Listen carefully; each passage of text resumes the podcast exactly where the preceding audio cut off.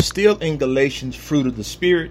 But before I get too knee deep in that, I just want to say first and foremost, thank you. Thank you for the Lord Jesus Christ, for life, saving my life, many others, and still continuing to save lives to this very day.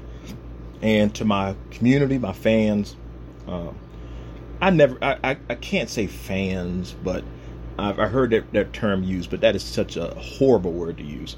Um, I would definitely love to say friends. I would say that, yes.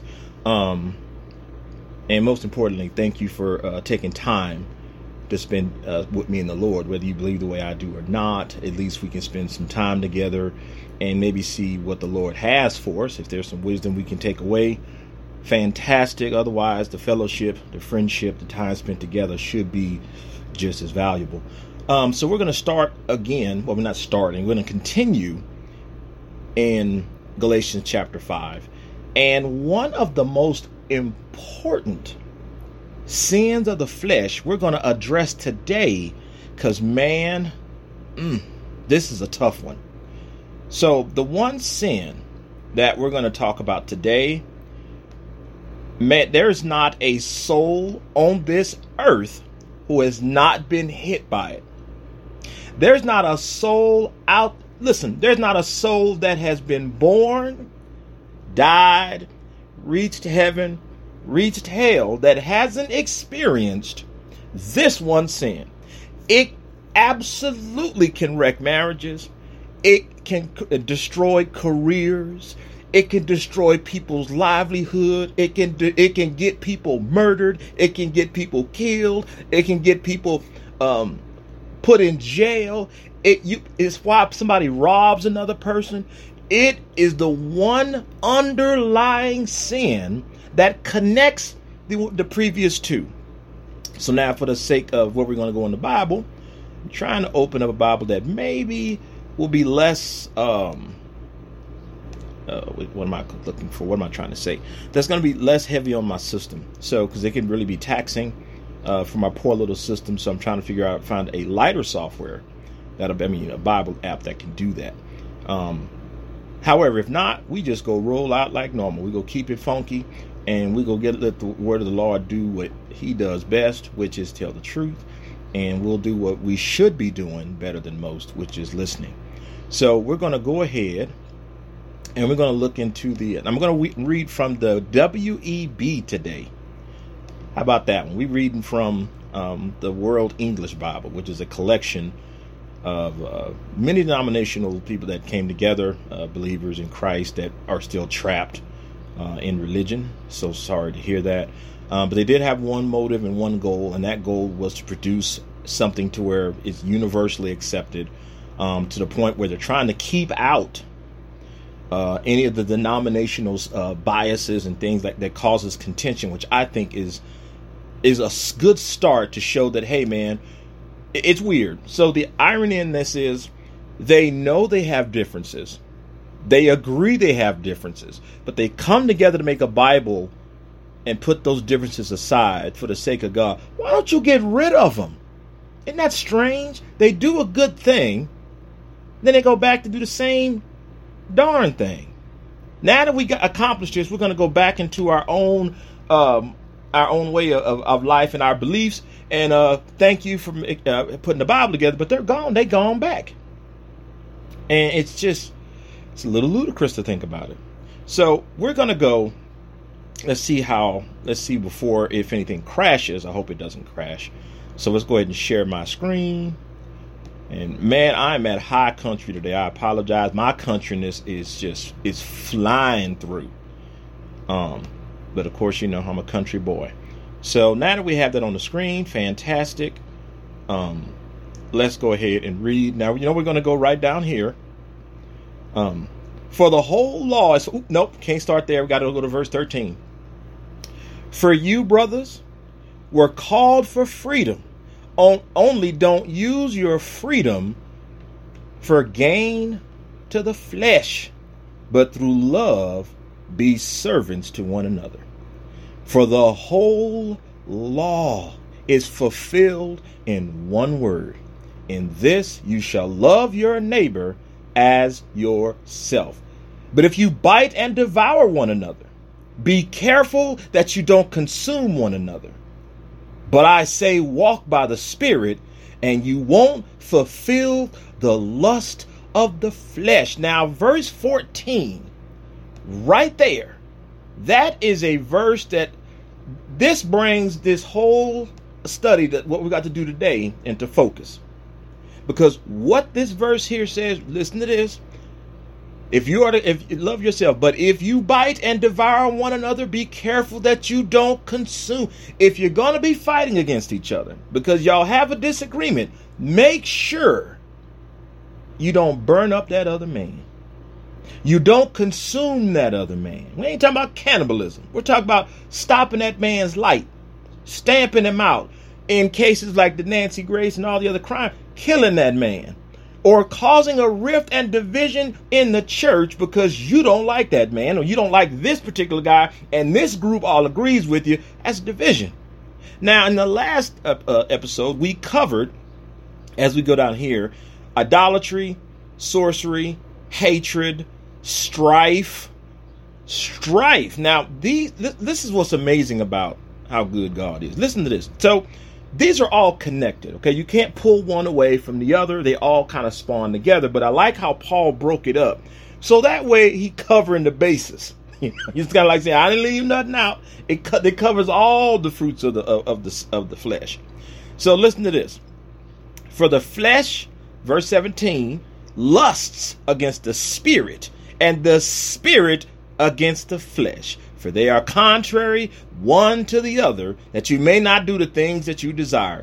That is a fantastic truth to hang on to. It is beautiful to hang on to for believers because I guarantee you, if you lust after something, you desire after something, and your conscience tells you, well, hey, man, that's not the way that the Bible tells it, you know that rings the alarm to back up. Maybe I need to stop right here because what's going to happen is if you give in, you're going to build. This is how it's going to get built. It starts with this. The now this is the works of the flesh are obvious. It's one of those things that you can't hide just how bad the fruit of the flesh is. You can't hide from it. It's obvious. Anybody can see it.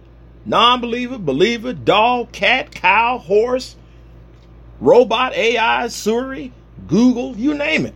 Anybody can see it because it's evident. What do I mean by that? Let's take a look. Uh, idolatry. I'm sorry, idolatry. Adultery. We all seen that. It's in movies. It's in, talked about in magazines, romance novels. It's promoted. You know that way on was that Ashley Madison? You know the place where you can have a fling and they'll protect you. Think about that for a second. Let's not. You know, so adultery, that's a that that is as old and as precious. Yes, I said it that way. As precious as gold. Eric, why would you say such a disgust? Because it's promoted. Because it has caused and have become a reason to divorce your spouse. That's why it's cherished? Absolutely. You got a built in clause you can back out the relationship. Of course, that's idolatry.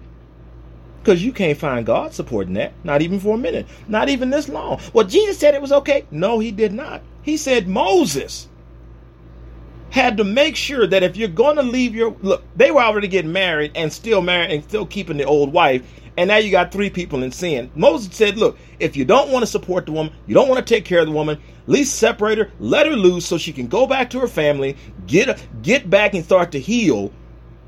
But it doesn't make it right. But he says, because your heart was so cold, you weren't listening to reason. Hey man, you married um uh Wilhelmina, so you can't try to marry Joyce. What are you talking about, man? That girl, Joyce is bad. I get it, but Wilhelmina is your wife. Oh man, but she's she nags and all doesn't matter. That's your wife. You can't just ditch her and go be with this Joyce girl. Because every time Joyce lays down with you, every time you lay down with her, you bring your wife into it because it is a covenant. Every time you lay down with that woman, your wife, your soon to be wife, and you all are in gross adultery. It's all linked together. Can't, can't. Well, you know, we got divorce. Divorce ain't in the Bible. not the way you want it to. If you want a divorce, you can willfully sin. Sure, that's exactly what Moses saying. Look, if you're going to do it, don't bring this other person with you. We, we'll we'll deal with the community. We'll deal with this. We'll take get it back to home, get her safe. But we cannot have you willfully condemning your wife. Your wife has enough with dealing with her sins, now you want to just say, "Well, screw that lady. I'm going over here." Happens all the time. It's disgusting. Men and women, it happens all the time. So, we got adultery, and adultery can be committed without even touching someone. You mean, Eric, I can watch a porn video. I just committed adultery. Well, I didn't sleep with nobody. My mind did. My mind desired for that. It lusted for that. I did it. I would like for it to happen. Well, that's covet. That's coveting. I want that. You may want it from that specific person that you see. You may follow them on a on a social media site and you try to talk to them because you're just hoping. Sexual immorality. Notice idolatry and sexual immorality go really hand in hand. Sexual immorality is explained very simple. Anything and everything outside of the covenant marriage of man and woman. Period. If it breaches and tries to come in, it's sexual immorality. If you try to introduce a midget or you try to introduce a horse or you try to introduce something else into the marriage that's with four legs, it, it, it's, it's sexual immorality. You want to invite someone else in, sexual immorality. You, if it's wife, husband, that's it. It's hard being a Christian. This is this is what we live by because these are truths. When children get raised up, they're hopefully going to copy and continue the same line. But sexual immorality also happens by the people that make pornography. People that make these social media sites to where a child of any age can go and view it and become part and have it affect them adversely. Let me tell you, there ain't nothing innocent about a porn site. There's nothing innocent about it because it can cause a perversion over time. When you talking about that here? I'm not out there trying to do all that wild stuff. No, but your idea and concept of what the woman that you're going to be with in your life, you will start to have unreasonable expectations for her, even if you don't voice them and you really don't think it's that. But if she doesn't perform the way you see this, or you want to perform it in a way that may harm her or make belittle her, that's sexual immorality, dog. That one night stand, sexual immorality. Eric, it was just an email. We never did nothing. Sexual immorality because you thought about it and wanted it. It's real easy to get in there. Name it. Name the heterosexuality, homosexuality, uh, bestiality. What else we got? Pedophilia. You name it.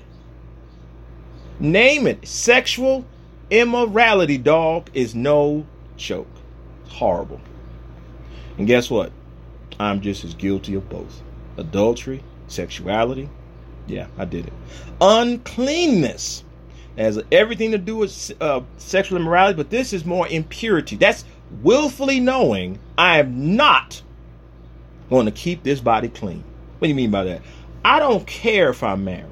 I don't care if she's married. I don't. In fact, if I know about it, it doesn't change my mind. Matter of fact, I hope she is because I want to enjoy this woman the way that I want to, or this man, or however you look at it.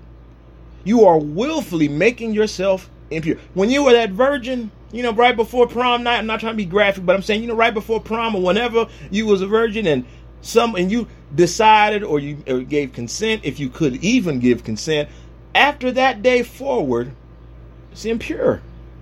Did you marry that person? Did you have? It's all wrapped up in that. That includes the most extreme cases of sexual abuse. It's all impurity. And when it comes to impurity, notice it's it's different from sexual immorality. It says uncleanness. That means that kind of depraved mind yeah. Oh man, you know, uh, child sexual uh, uh, predators are the worst of the worst. No, not even close. It's heinous, absolutely. It's gross, absolutely. And Jesus can save from that. But there is something even more heinous than that. There is something that, quite honestly, has killed the entire human race day after day. What is more heinous than those kind of unclean? It's the willful act. The willful act to look at another person and not even regard them as human. You can put that on anything. Oh, that's my wife, but she's a plaything for me. I do what I want with my wife, when I want to, how I want to, and it doesn't matter what she thinks. I'll do it with whoever I want. And if she tries to stop it, I'll just hurt her. That's a that is a driven, demonstrative thing, and it's unclean. I'm going to willfully defile something sacred to someone because I don't like it. Unclean. I don't have to go any deeper than that, but that's that that kind of foul to where even the most hardened criminal be like, man, you did that? You know, we start thinking about the cannibals, you know, we start thinking about the people that kill women and children desiredly, willingly, people that abuse to the point of it's not even about the gratification of something of their sick mind, it is to inflict damage. And they don't even get any, they don't even get nothing from it. Whatever the sick high they get or excitement from it or just no release.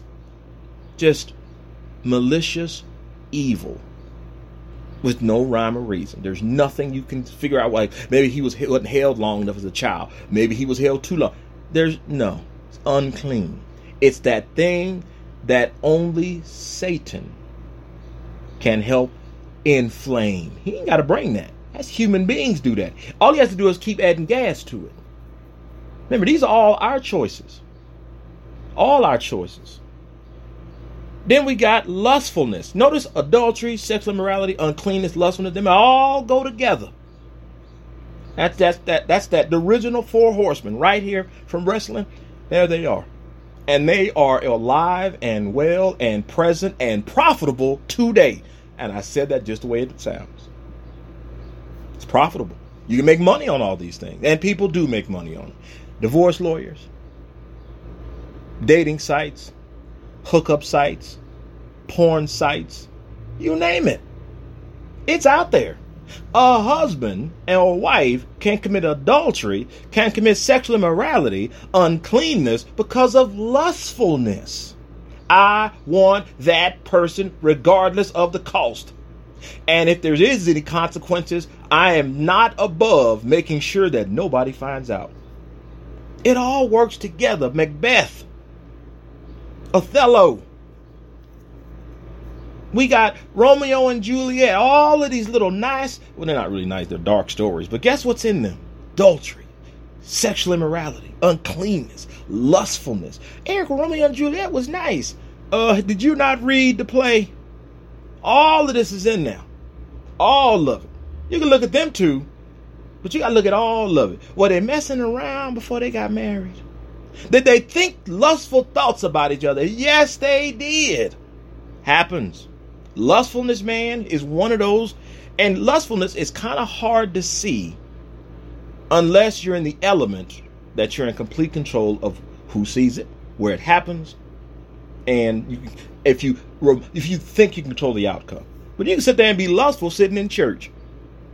You could be lustful standing in the DMV line waiting to get your license renewed. You could be lustful watching the mailman walk by. You could be lustful standing up in an old folks' home waiting for your turn to get in. It's easy to do. You could be lustful behind your computer, in front of your computer, with your computer turned off, with it turned on, in front of your phone, phone turned down. It's there. Willfully, by the way. Now we come to idolatry, sorcery, hatred, strife, and now that one word that every human being has touched. And this one, regardless of how you view it, jealousy is in every human being, as these others. You might say, hey man, I've not been lustful. I ain't trying to cheat on my wife. I don't even look at another woman that way. Okay. I never committed adultery. Okay. I ain't never did sexual immorality. I never slept with another woman except my wife on the day we were married. I get that. That's awesome. I mean, not I'm trying to, you know, belittle that. I ain't done nothing unclean to where somebody hear about it, they want to go upside my head and split my wig. I get that. What about idolatry? What, what does that mean? You know, you made your own God because there's something you want to do. The Bible says different. So you try to find someone who can agree with you. You mean idolatry? Okay. Man, I ain't done that. Maybe about sorcery. Have you tried to convince others to follow your ideals? And again, it's, the Bible doesn't tell a soul to persuade a soul to become saved. We just present the truth. Period. We're just a messenger. They didn't get us up there so we can swoon as many people as we. That has got no. That's not how that works. Ask a Christian, does he want to share the gospel? He's going to say, man, that makes me nervous. Now, as a true believer. Now, as a Christian, as part of a denomination, that's easy for them to share the gospel because they're not trying to share the gospel of Christ. They're trying to build up their numbers in their denomination, their religion, their theological thinking. That's different. They can you can spread sin, but righteousness, that's hard to pick up. That's hard, so hard to pick up. The only man that could is Jesus. Now let's keep rolling. So you got hatred. Now, hatred and strife and jealousies and sorcery and idolatry, these are all linked together. How? We can decide here's a religion for you idolatry. We created our own God. We got sorcery. We got we have people that are charismatic and persuasive and they'll go out and turn the masses. We have hatred. We don't like anything else that's not us. Strife. If we are in a church or we're starting to agree together, but the pastor's against it, we want to divide that up. And last, not least though, jealousy. Oh, jealousy, man. That I'm a look Jealousy is more widely accepted than you probably would ever want to think. Eric, ain't nobody happy being jealous? I, I said accepted, which means somewhere in there you've had it. Maybe not you personally. You maybe you haven't experienced it yet. You will. I don't care how pure you think your soul is. You say, "Oh, Eric, that's cynical." Jealousy. Let's read what the Bible says about it. Now, we know jealousy from what we see the Bible, the dictionary says, right? We know jealousy um, from that standpoint. So we're going to go ahead and look real quick. We're going to look at uh, jealousy definition. Listen to this. This is for the. This is from the. Uh, where am I reading this from? Uh, the Oxford Language, the Oxford Dictionary. A state or feeling or being what desireful or resentment or envy for someone else or something for someone else. That sounds about right, right? Ain't that what the Bible says, Eric? I think that's pretty fair. Now let's listen to the, what the Bible says about jealousy. Listen to this. Now the Bible calls it, and now uh, it's in Greek. It's the zelos. No, I'm not talking about that thing that helps you find homes when, you, you're looking for a new home. That's not the app. We're talking about zealous. Notice jealousy, zelos, zealotry. It is a powerful passion. Strange. Wait a minute. Jealousy has a passion. Oh yeah, passion does not need to have a note of of good or bad. Passion pushes. It ain't concerned with those two things because it's overriding. My passion is to make the biggest spinning rim that you have ever seen. And if that means putting every other tire man or rim manufacturer out of business, so be it. I'll, I do not care if I put millions of people out of work. I don't care if the economy gets hit because all these smaller companies are, are died and dead. I don't care. I want to be passion. It can consume anything. When you want, and guess what? It's a driving factor when you start using them other fruits of the flesh it becomes even more powerful. Let's read what zealous mean and see if we agree. Well, we don't. We're not going to have. We're not going to agree because you know jealousy. What the Bible says, very different. Remember, one's from man, one's from God. But they do. There is a the man has taken a lot of God's wisdom and tried to make it their own, and then we got religions running out there right now, or lack thereof. Excitement of the mind, fervor of spirit. Where we get the word zealot, zelos. He's a zealot Simon the Zealot was one of the apostles. Not Simon, but Simon the Zealot. Listen to this embracing, pursuing, defending anything with zeal, either for a person or a thing. A fierceness of indignation, punitive zeal, anger, or annoyance provoked by what is perceived as an unfair treatment or something that is so disgusting, they will not tolerate it. They just can't. I cannot suffer the life of this person continuing to breathe air, I will not tolerate that. You know, we can kind of see that in racism, but can you imagine something that's worse than racism? I can tell you, at the root of racism is jealousy. All them blacks, they got it easy. Uh, have you? When? All the white people, they just got it easy. When? All the, you know, the Hispanic people, they can just get any of them little prejudices out there.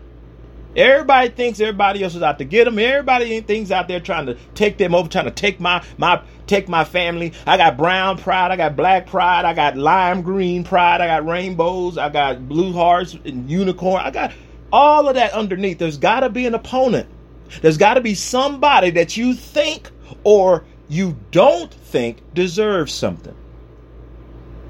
And it turns into a envy, you know, haters hating on you because you have something that they believe you don't deserve. Even if they're on the same level as you, equal, you they making the same, you're making the same pay, y'all got the same house, same car, but the fact that maybe your wife doesn't hound you as bad, maybe your husband does prefer to wash the dishes.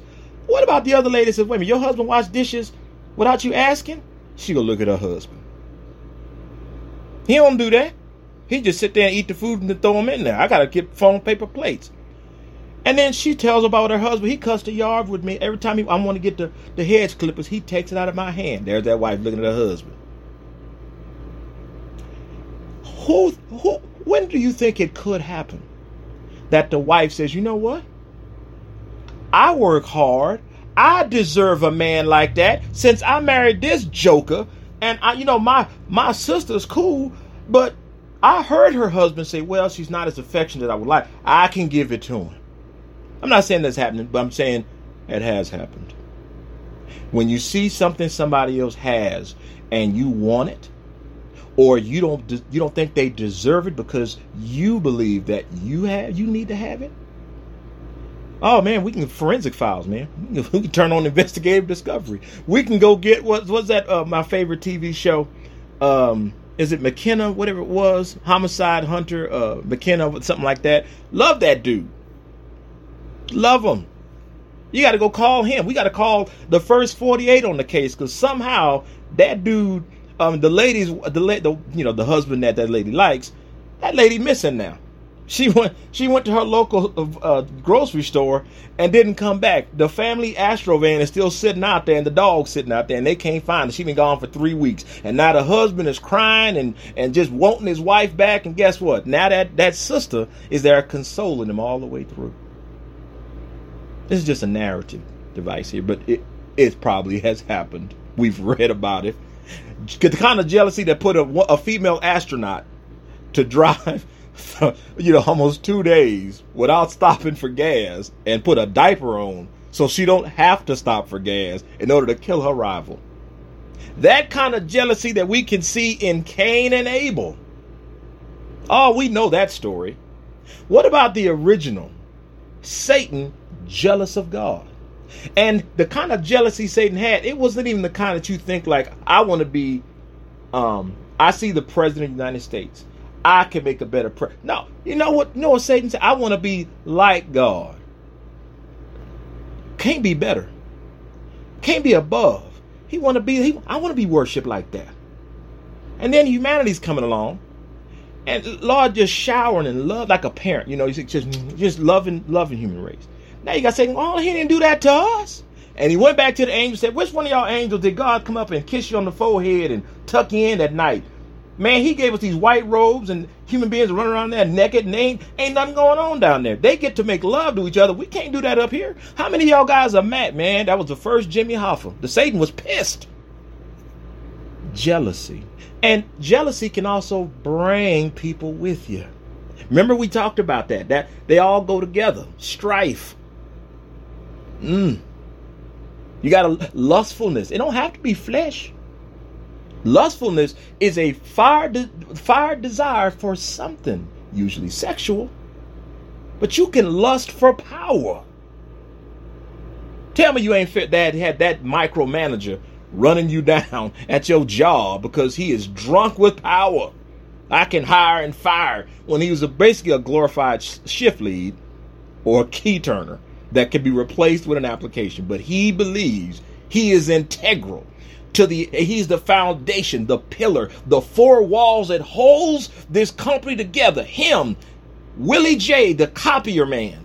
If he can only make copies this way and nobody else can duplicate it. And then they hire a Xerox machine to come in and the tech comes in twice a week. There's it can do four times as much work as poor little J Rowe over there. What makes you think he's not going? Oh, and guess what? They're starting to think about taking that out of him. Hey, you know, we don't need a copy guy anymore, so we're going ahead. We have to either move you in janitorial, or wait a minute. Can you imagine that sting in his soul? You think maybe that Xerox started having problems? Of course, jealousy. Who's gonna take my spot? Wrestling has it all. Real life. We're not about the real life drama that goes backstage. Politicians know what it's about.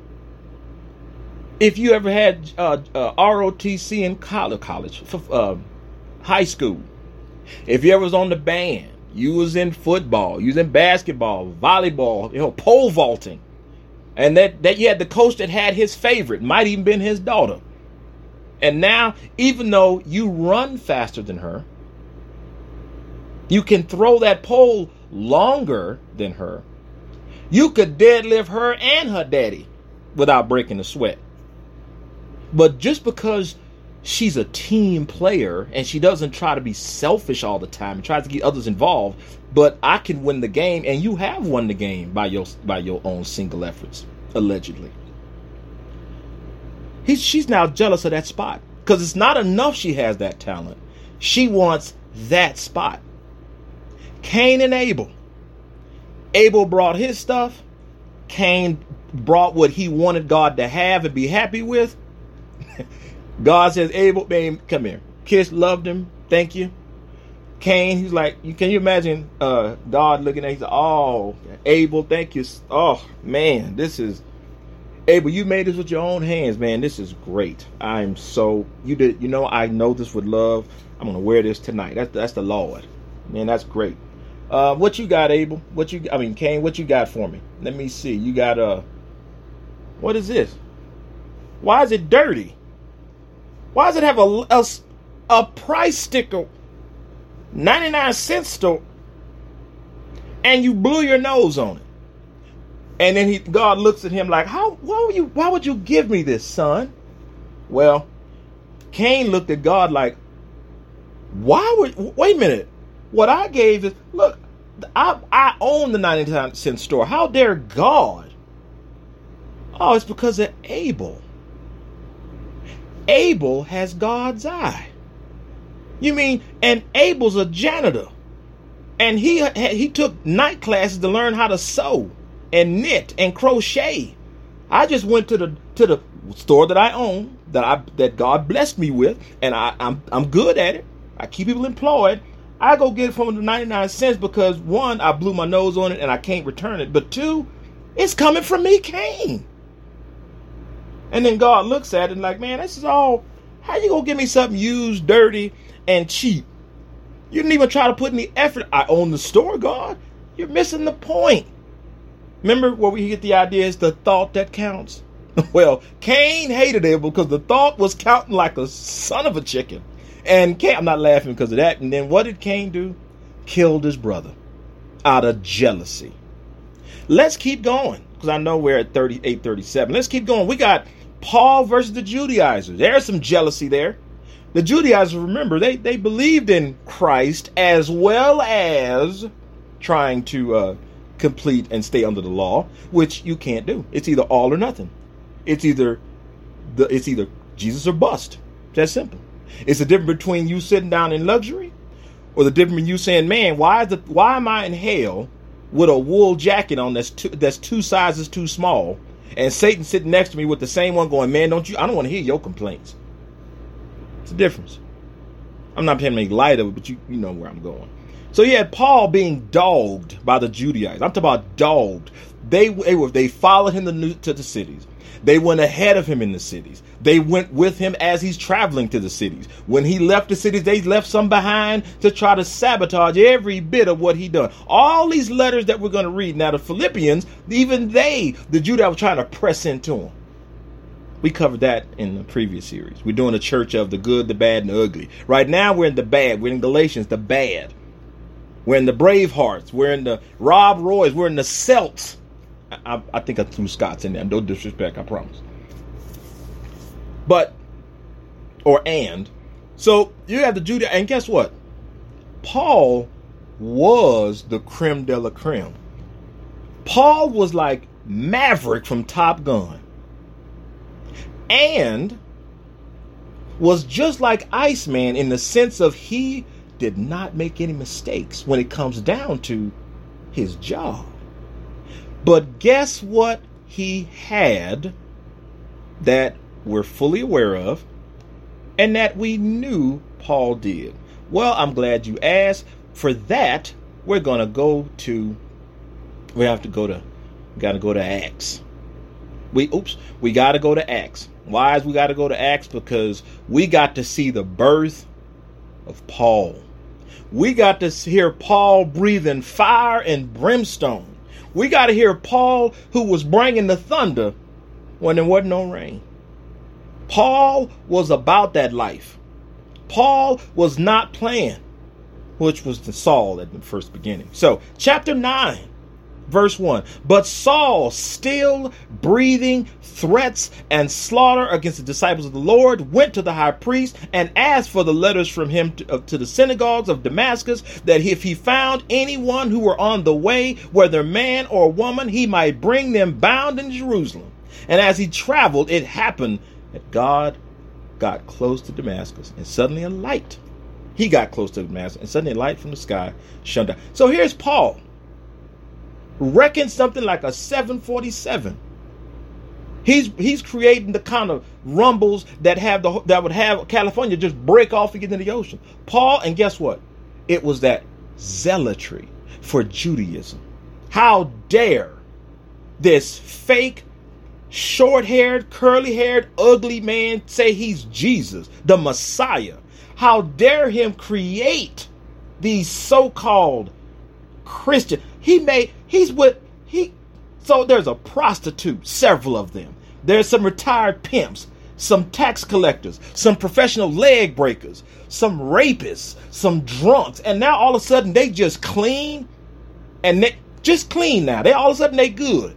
And then they're gonna go out and then try to be quiet, but if somebody asks, they share it as if they have the who do they think they who does this Messiah think he is? You know what? I know it. I'm locking everybody up. That's Paul, breathing fire and hatred and slaughter. Paul got blood on his hands, and he believed he was doing it on the right reason. Remember, we discussed that fervent passion, that excitement of the mind, that driven force. Paul had it. Judaism or death. That's it. If you was a Christian and Paul was in front of you, he says, Hey, Eric, you saved? Well, what does that mean? Lock him up. Paul wasn't taking chances. And it was going to go bad, but the Lord intervened. Let's keep going. We still got a little bit more. We got Herod versus Jesus. Remember old Herod?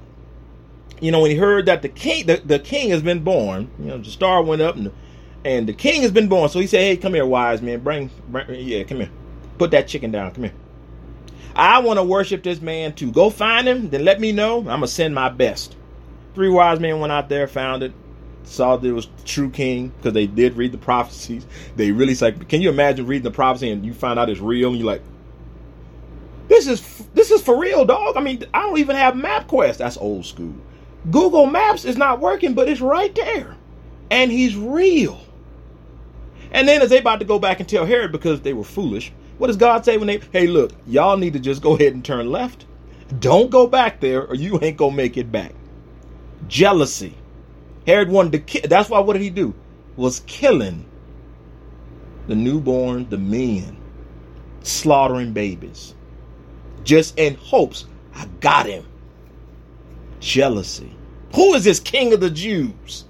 I'm the king of the Jews. Herod now. Sorry about yelling.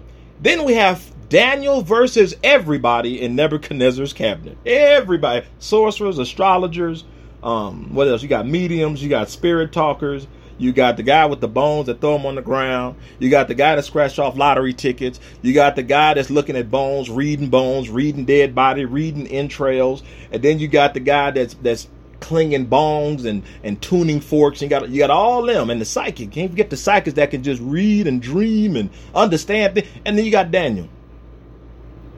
And Nebuchadnezzar, Nebuchadnezzar come down and says, "Hey, I want all all y'all right here. Y'all tell me something. I have a dream. Y'all tell. I'm not Martin Luther King. I have a. I had a dream. Y'all tell me what it is. I'm gonna put y'all. I'm gonna put y'all all out and kill you." And so then they like, "Oh, we don't. You gotta help us out, King. I ain't playing with y'all. Y'all, y'all been here burning all kinds of animal fat. You been. I got all this this uh, aromatherapy and lavender over here. I can't even breathe. I'm taking Benadryl. I can't sleep." because my eyes are watering and I'm, I'm I, look, this ain't cool. Now you telling me that I allowed you to do all that. I allowed you to mess up my sinuses just for you to tell me you can't do it unless I help you. Oh no, hey, uh, Royce, come here. Get all the hatchet men, all of them right there. All, any any one of them, just they dead. So then Daniel has to go bail them out because Daniel's like, wait a minute, why am I getting killed? I wasn't even. I was milking a cow, even though he wasn't doing that. He was probably doing Sudoku, and he, he get called in. King, wait a minute, man. I, I, just, I literally just woke up. I took a nap and then I went, look, I did my chores, laid down, took a nap, got up, and I had a knife in my throat and saying, look, Daniel, I'm sorry. That's a hard way to wake up, King. What does Daniel do? Interpret the dream. What do you think happened to them Chaldeans and the swords? Jealousy. Daniel did what they could not do with their little fake, phony tricks, gadgets, and magic tricks and parlor tricks because Nebuchadnezzar wasn't hearing, which means Nebuchadnezzar knew it was fake anyway. But he loved to hear how great he was. That's a whole nother story. Then we got Philip and Simon. We read about that. That's in Acts chapter 8. I went there first before I went to 9. Because I was thought because I, I, believe Paul was being talked about in there, but for the sake of time, we went just went right to nine, and we learned that Philip had true miracles from God, and Simon was he was he was uh what was his name? He was David David Blaine or David Plain. He was Criss Angel or Chris Angles, and he was making all kinds of illusions. Everybody thought, man, surely Simon is real.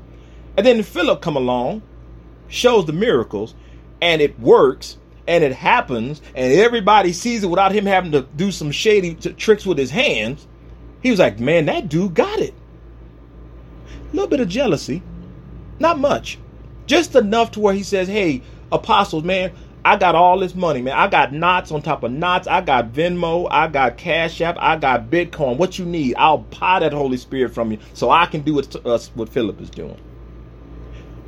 Simon almost got killed that day because he tried to buy God's will. How high? That's not a right word to ask.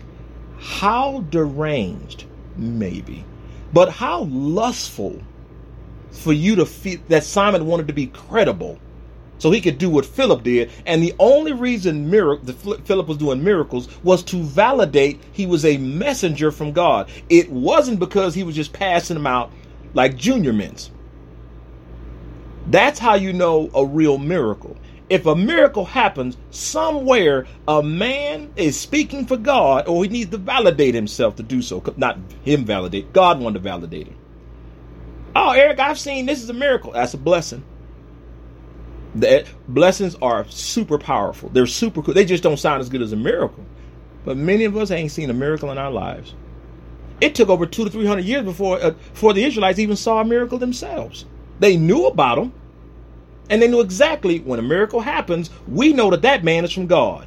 Then Jesus come along, start doing them. They're like, well, that's not who we want. We don't want him. We want that good looking model over there, the one with the curly hair and the nice touched up beard and the tattoo that says for life. We want him. No, you got Jesus. And now, for the sake of time, guess what? We got Saul versus David. That's very, very well known. We got, of course, we got the uh, the Israelites versus Rome. Now it's that's more of a zealotry to the point of sure I understand they're they're occupying you and they subjugated your people, but Rome was interesting because they would allow you to govern yourself. There were certain things you just couldn't do, but everything else you pretty much they left you alone.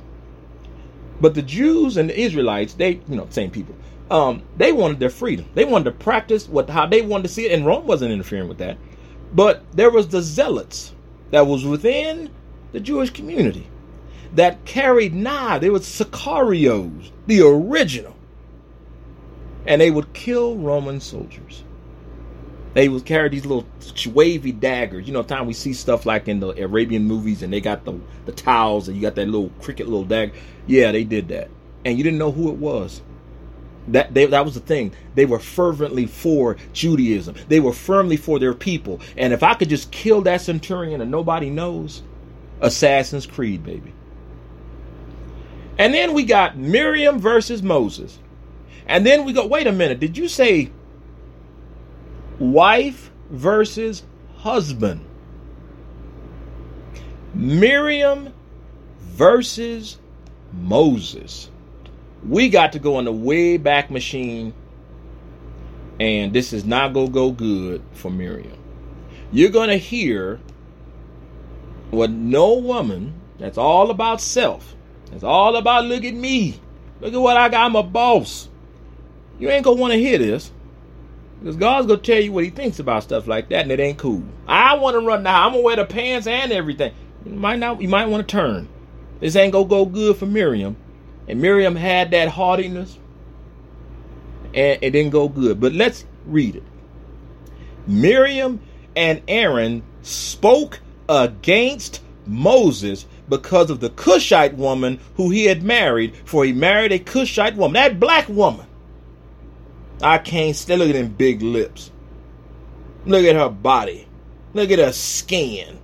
And Moses married her. Now, Miriam, I could, I, I get it.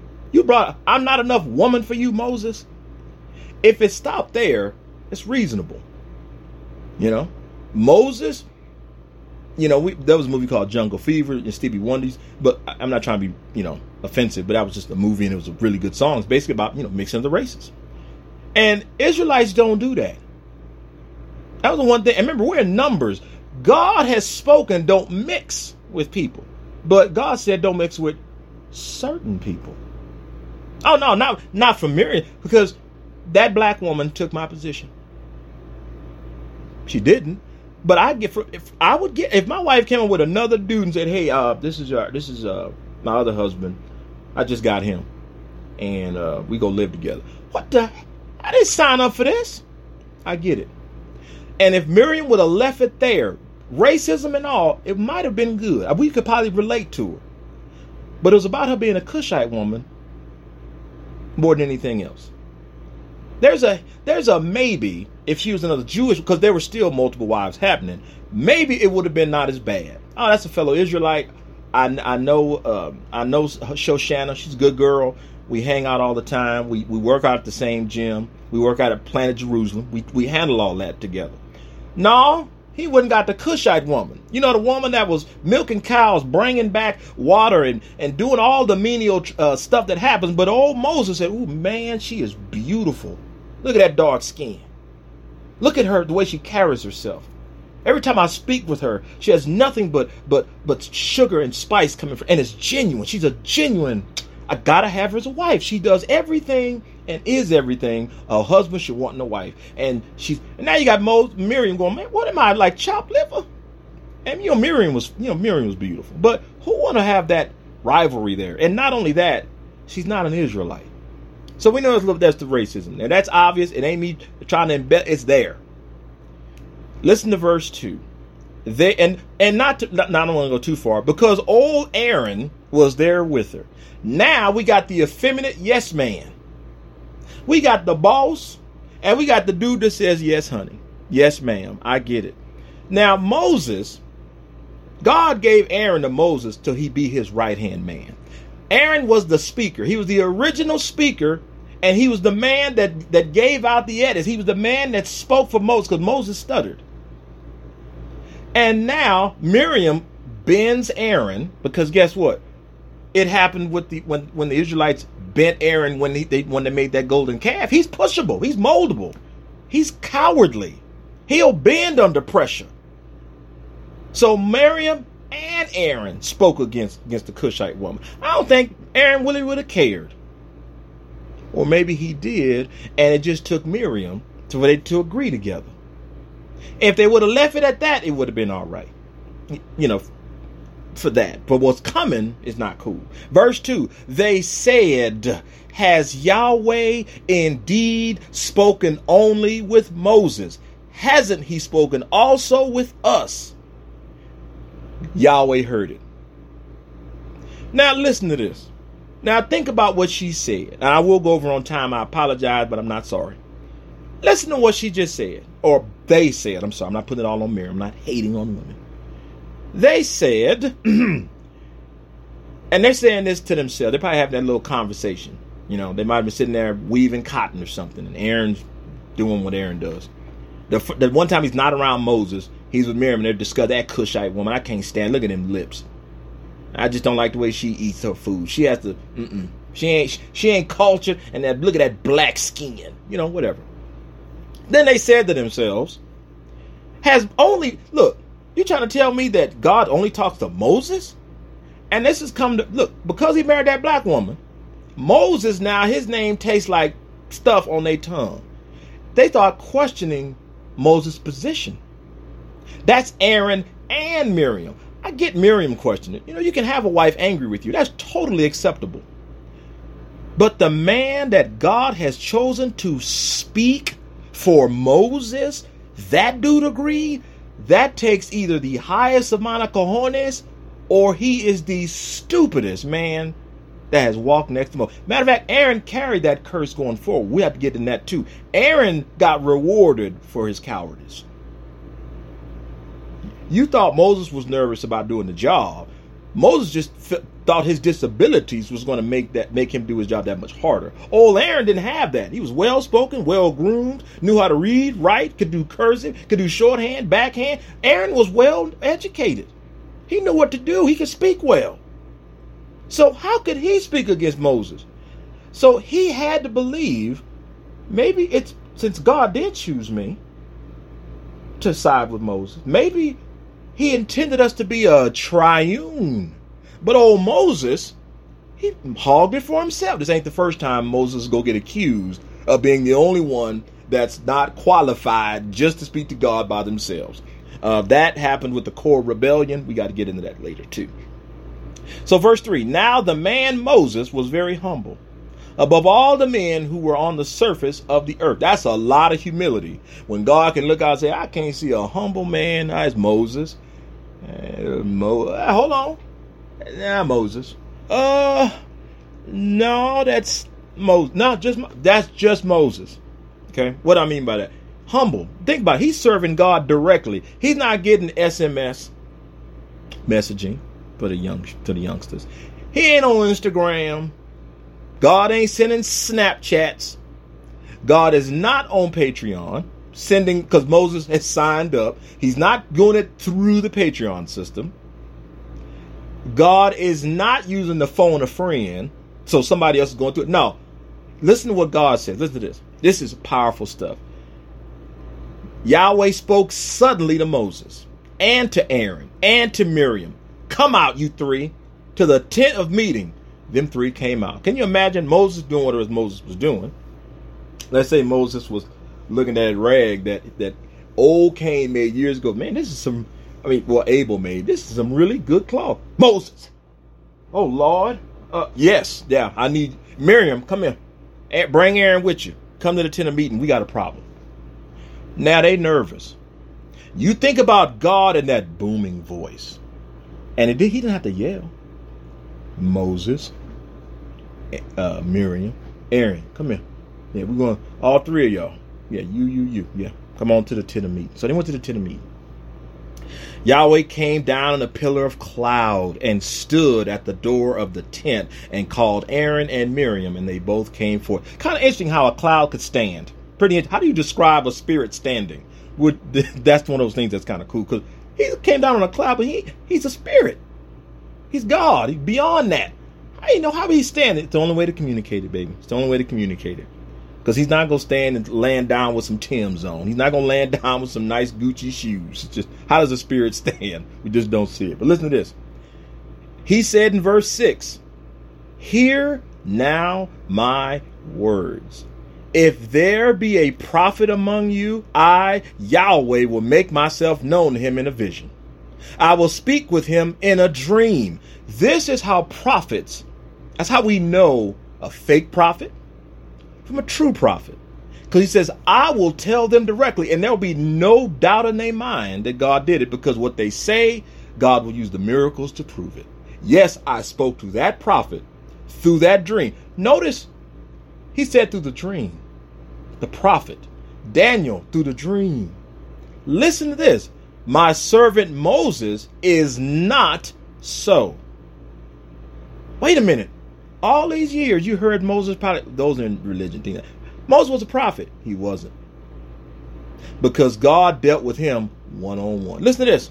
Listen to God get down on this. God now remember they gotta feel like a so God basically dish ragged them. They were sitting there nice and haughty. I'm using a lot of props today, I'm sorry. But God just basically snapped them like that and was folding them, and, and he's handling it right now. They nervous, they're scared. I got goosebumps thinking about it.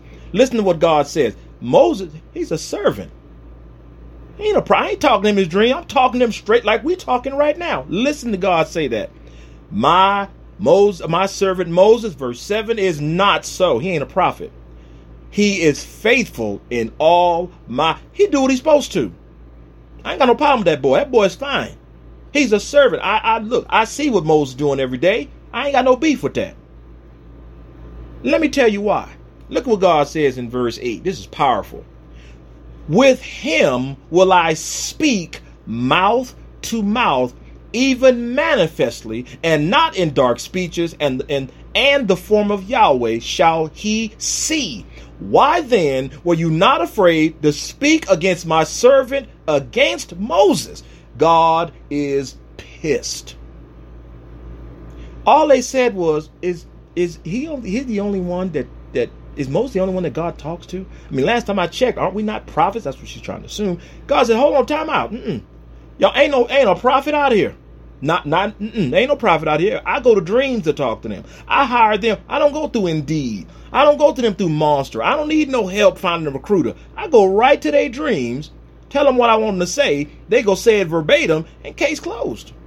Now Moses I again, I didn't text him. I walked up in front of him. I talked to him mouth to mouth. I manifested myself to him to where Moses always had to shy, shy away. I made myself present and known to him. So there was no doubt he is not some prophet. I dealt with Moses as a servant.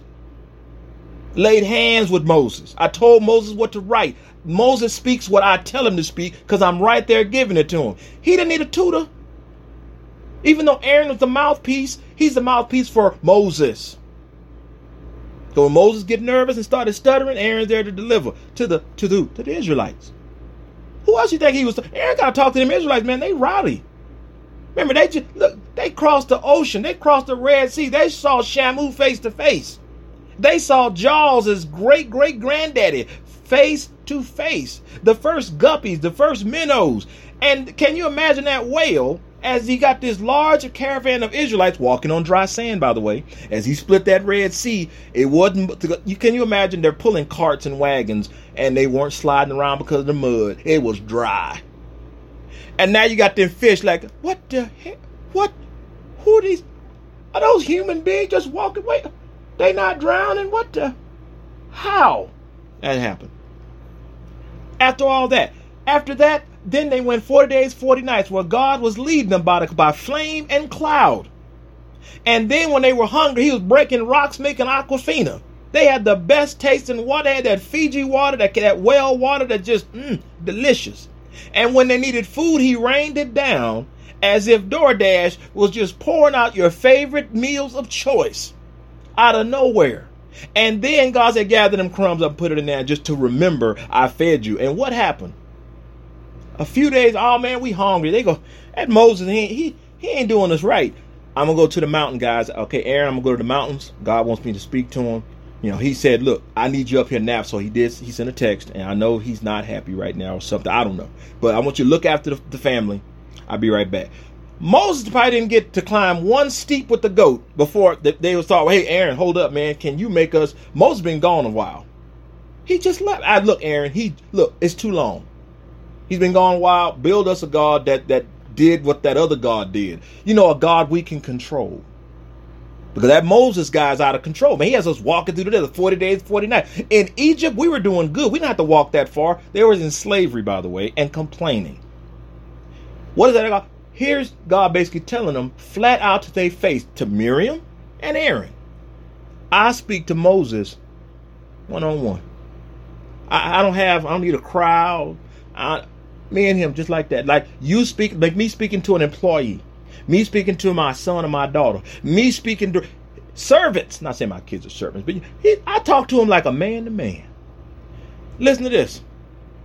And you wasn't even afraid to speak against Moses. Not it's not it wasn't enough that I speak to him directly. It wasn't enough that I got you through 40 days and 40 nights. It wasn't enough that I got you out of the hands of, of ridiculously vicious slave master. Not only did I spare your children the night the death angel came and knocked on all the firstborns of the Egyptians, not only did I feed you when you was hungry and ungrateful, not only did I not burn every single one of you up when you tried to make that other god, you know, this, you know, that kind of stuff.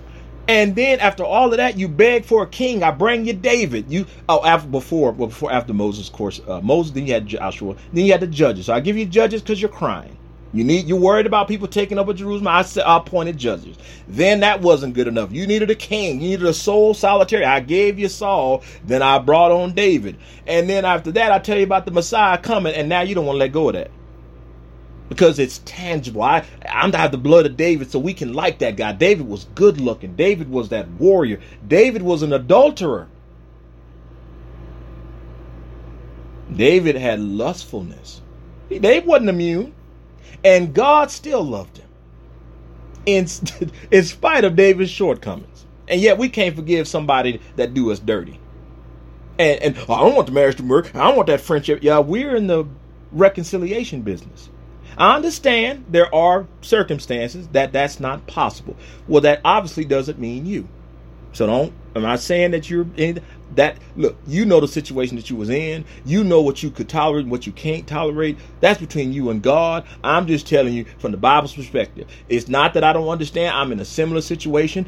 I, it's unwillful for me. I don't want that to be happening, but it is. So I still got to carry and conduct myself as the Bible says. So I'm I'm just a messenger. You slap me if you want to, but I'll sue. I'm just kidding. So listen to this. And they weren't afraid to speak against Moses. So after all of that, and they watched all the miracle, they watched every time Moses asked God for something on their behalf, God was willing. And it wasn't enough. Miriam, they had to hate that black woman a lot. Or was it they were jealous of Moses? Probably a little bit of both. I think the Cushite woman was just an excuse. They wanted to speak to God just like Moses. He, he is not that big of a deal. Miriam, I've been married to this man for this long. He is not that good. I had to circumcise our own child, or God would have killed us. That happened. You know, Miriam had look. Moses was out there circumcised, make sure everybody was circumcised. Miriam pulling on his jacket and said, "Here." And through, I'm using more props. Can you imagine talking to you, talking to people? Hey, good. That was. A, I'm glad you brought your son to get circumcised. I would. What is this? That's your son's. I had to do it right in front of you because you were too negligent to handle. Miriam got got grounds. Who is this? It's my husband. He ain't that bad.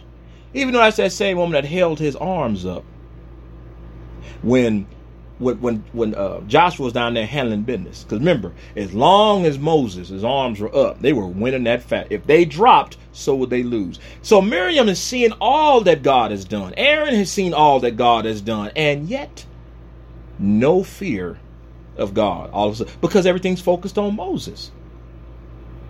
It's like God, oh, God ain't gonna say nothing about that. Or maybe he, they thought that he wasn't gonna hear.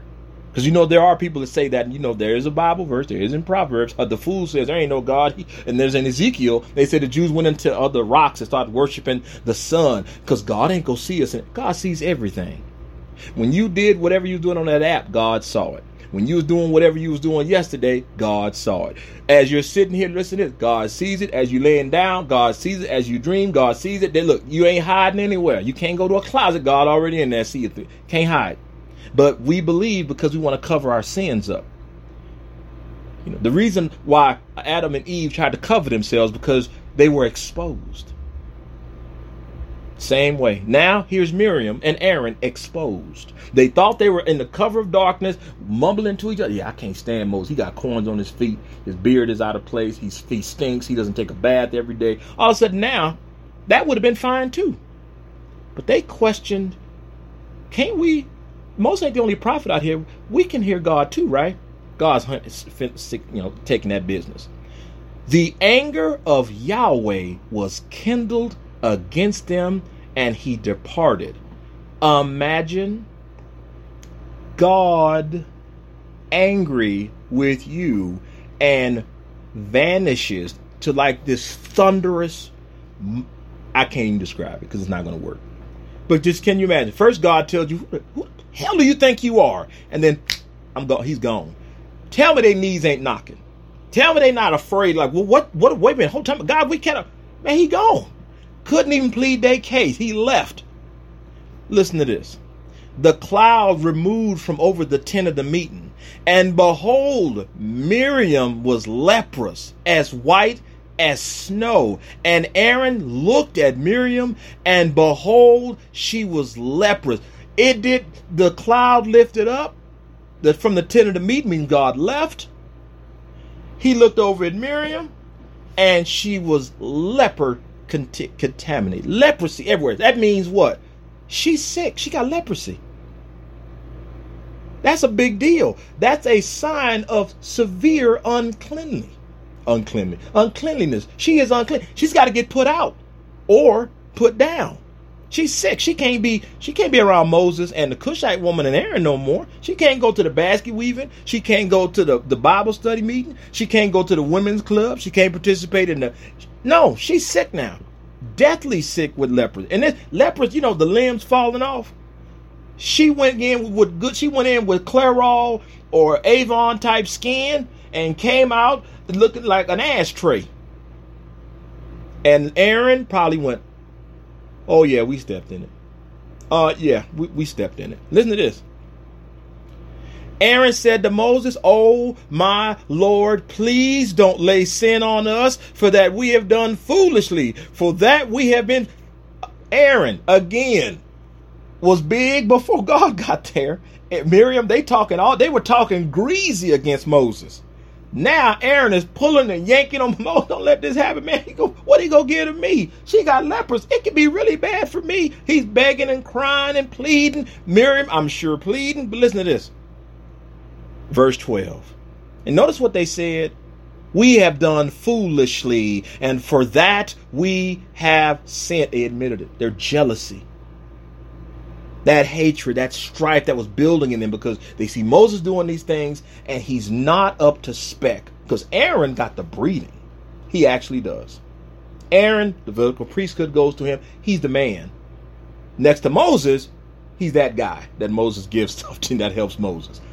Outside of that, he really is the man.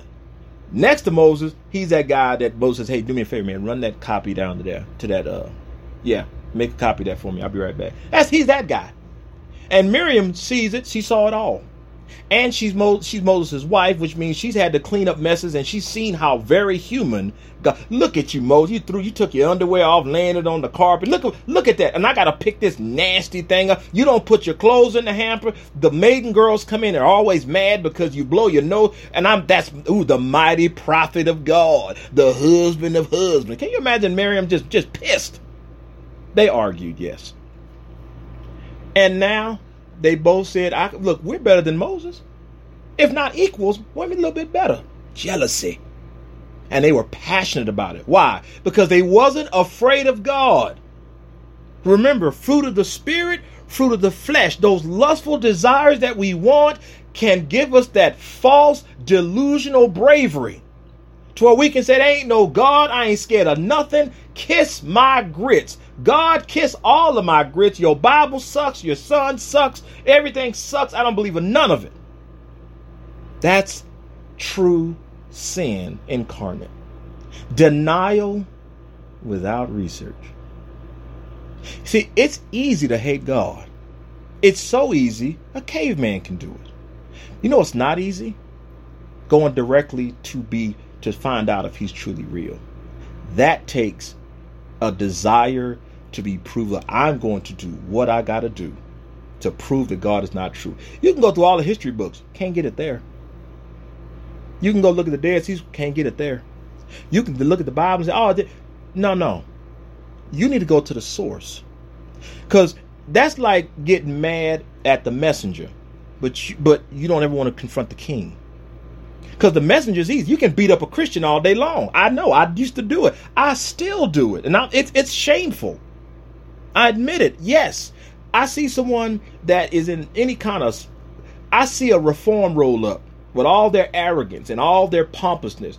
I don't normally give grace. I give them. I, I split wigs. I get all knee deep in their theology. I tear that thing apart, and guess what happens? They don't ever talk to me anymore. I failed because in my fervor wasn't jealousy, but it was hatred. I was in that right there hatred because they think that their religion is the best above all. I could ex- I, why didn't I just accept their aligned bunch of bunch of that? Wasn't enough for me because I had personal history. I had personal hatred, animosity, strife, and there was a lustfulness for want to see that theology burn to the ground. Me forgetting that those are still people in sin. And then when I get punished, I don't understand. This is this is all happening with me. I, I am not. I am worse than I am not a good man. I've said that many times. People all say, "Areas, I am not a good man." The things that I have done and still combat to this day is a daily fight. I try to be a better man, not in my own strength, because I lean on God. I honestly don't have a faith or a confidence in myself at all. I don't believe that Eric could do a thing outside of God. I am hopefully pitiful outside. You should have seen me in 2020. I was pitiful. What was left of me that all that rah rah and Eric did this, look at my accomplishments, look how far I've come, look how much money, all that's gone. And I prayed for that. I saw how horrible I treat people. I saw how I gave both barrels to both friends and enemies. I, and this is me as a Christian because I was still in religion, but I, don't take that as an excuse. That still came from me. Because then once I get out, I now feel free. I know I'm free, but now I got contempt. I didn't forgive, and that's a struggle. I didn't forgive that those men lied. I didn't forgive that I, uh, I didn't forgive them. I hold them accountable. There's a difference between holding someone accountable but still forgiving them so that way you don't come to them and punch them and break their nose and then say, look, you was in the wrong.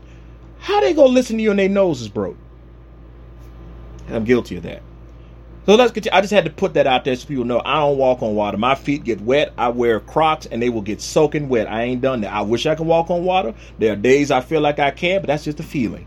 I've got to I've got to trust God in order to walk. And I look, I trust God just to walk out the door. That to me is an accomplishment because I, just didn't believe. I was an atheist for 27 years. It was no thing to disrespect God. Guess what? They, Miriam and uh, and Aaron knew God. They seen him work through Moses. They saw Moses nodding and, and understand. They saw this pillar of smoke. Moses saw God and he couldn't look at him. Because remember, he said, God, if you just let me see, let me see you for once. And God says, if I turn and look at you and I show you my face, you won't you you will disintegrate out of memory. No, I'll show you my hind parts. You know, basically, here's God trying to show him some kind of human aspect of him so Moses could grasp how mighty God is. Moses couldn't do it. That kind of righteousness and humility is what God is saying. Look, even when Moses said, God, I want to truly see you, please, he loved God that much. He was obedient to God. He just wanted to just be able to relate just a tiny bit. Can you imagine talking one on one with God and Moses is trying to, can I just maybe get God in a way that my mind could understand because I love him? And when the when God tried to give it to him, Moses could not look upon him. Humility. And he didn't use any of these things that God has given him. He didn't use any of these things for abuse. He didn't use any of these things to rub it in people's faces. He didn't use any of these things to say, look, Israelites, I'm the man bringing my gold chain. Y'all, y'all know I'm with God. I speak to God every day. I'm repping God. Y'all act a fool. You in trouble. No, he was humble because you got the, the Almighty speaking to you. You ain't gonna be all bravado and going out that door, t- telling everybody what you do. You ain't gonna get on Instagram real quick. You ain't gonna make a YouTube video or reaction video you talking to God. No, no, you gonna be shaking in your boots, wondering how did I survive that conversation. Well, guess what? Aaron is saying that same thing. How did we survive? Well, Miriam got leprosy. I might just get killed. I might just get blowed up. I don't know what's happen. Moses, I sinned against God. We both did. Now, Aaron is including it because guess what? Aaron knew better. Aaron knew better and still did it. Is that not us? Even with all the evidence and truth that he's seen, he still didn't fear God because the sin is very overriding and destructive and it's very perfect in its design on what it does. See, it's easy to discount something when there is a personal and emotional conviction against it. You cannot tell a KKK devoted, a devoted down for whatever. I got a shotgun and a, an AR-15. If a black, brown, green, I don't care if a flying saucer lands on my, I will put two barrels in him and I'll bury him and not think twice. That will blind him to saying the man that's bring that came to his yard was trying to bring him that his grandma died and this is the will and he doesn't matter to him. And he finds out, he goes, Well, that Negro should have known better not to walk up here. He should have been a white man. That kind of sin we all have jealousy, lustfulness, adultery, sexual immorality, uh, idolatry. You got uh, got our we got our full gambit so far. We still got more to go. All of those things are all cohesive and they work within the human mind. They work within the human soul. They are indistinguishable for you because that is all we've ever known. You were born in this world at war with God and you didn't even understand why. And then when you understand why, it's so preposterous. How can I be judged and given this life and it's not mine? It's not fair. I didn't have a choice in this. This is not cool. I don't want to be subject to that. I have parents. I look, I get it. Atheist for 27 years. I get it. Good news, you do have free will. Absolutely. Bad news is you sinned willfully. Worse news, you don't take accountability for it. You don't care. I just disbelieve God. That's an emotional conviction. I get it. I had it. And it so that means there's no amount of evidence that will get you to be convinced unless you go to, to the source. And guess what? Remember we were talking about jealousy? Remember we discussed what this whole episode is about. Zelos disbelief that's protected and fought for and defended is the very definition of zealous jealousy. Yeah. As you stand your ground hating against God, as you stand your ground hating against Pentecostals, as you stand your ground against Muslims, as you stand your grounds against the, the Hindus, Indians, uh, a black dude, the white dude, the white race, the Hispanic race, true American Indians, whatever. Democrat, Republican, how that kind of hatred and see jealousy just seemed like oh I want what they have. It also means they don't deserve it. They should not have the right. That's for us. How dare them think that they are better than us? And even if they don't think that, they just look down upon someone. And then they do what? They go out of their way to crush it. Jealousy. Doesn't sound like the human word that we use. We have to look at it through God's eyes. It is the driving force that helps us deny anything that is true. If you want to find a news article, do you hate the reporter? Do you hate the company that produced it? or do you got to go find out for yourself? That's the only way to really. How, what would you prefer? It's easy to hate CNN, hate Fox, hate this, hate that, but did you go do your own research? Did you go seek with everything you got to find out is he real? Because until that happens, it's just jealousy. And not the jealousy of the human manner that we talk about. It's that desire and emotional conviction to say, I am the man and woman that controls my life. I marry, divorce, cheat on, so I do what I want to do, and damn any God that will judge me. And yet, when the Bible is read, yet when a Christian is around, yet when you hear the word of God, it angers you, and you didn't even know that that was a choice, and sin inflames you enough to where you would stick your fingers so far in your ears not to hear until they touch together, even if it killed you. It almost killed me, and it's killed many of my brothers and sisters out there. Those you know, black, you know, I have my brothers and sisters of skin. But you know, in the body of Christ, there ain't no separation with that. Oh, that's a white boy. No, that's my brother. No, you got a brother. He's black. No, that's my brother. That's my skin brother. But the brother in spirit, that's where my love goes more than anything else. I love my brother. I love my father. If they're outside, I still love them. But my brother in Christ is in is in serious harm, and they're in serious harm. A, I got to struggle. I don't expect anybody to understand that. I get it, and I'm it, look. I, many times I wake up an atheist and go to sleep a Christian every night. It's hard to wrap my mind around the things that I have seen, the things I've witnessed, the things that it would blow your mind. And rather than sit here and try to persuade you with those, that would be the wrong thing to do. It doesn't serve a purpose. It serves no purpose for me to show those things because you know what it's going to do? Trigger the emotional response, the emotional conviction, the desire to not believe. It will trigger the everything that you says. I do not agree with the Bible. I do not agree with those Christians. I do not agree with what Roman Catholics do. And God is with you 100%. I always say, what do atheists and Jesus have in common? They both know religion and man-made wisdom around that stuff is a sham. You cannot be mad at the truth. You can be mad at a lie. But you can't get mad at the truth. You well, you can, but that just tells you where the sin is. If you ever want to experience what it's like to deny God or deny that sin is happening, just find out what your emotional connection is to that hatred and find out is it rational. Think about that for a second. I, and I had to get confronted with that. You know, when I went to go find and seek God because I wanted to prove.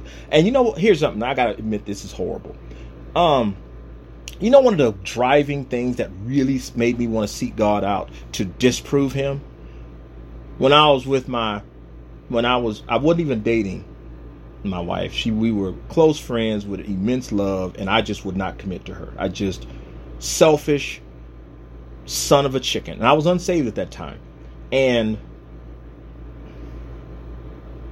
I was very moved by about all this happened. That's why I'm wearing my ring because I was like, man, I got to put it on because I ain't representing. I may be not in.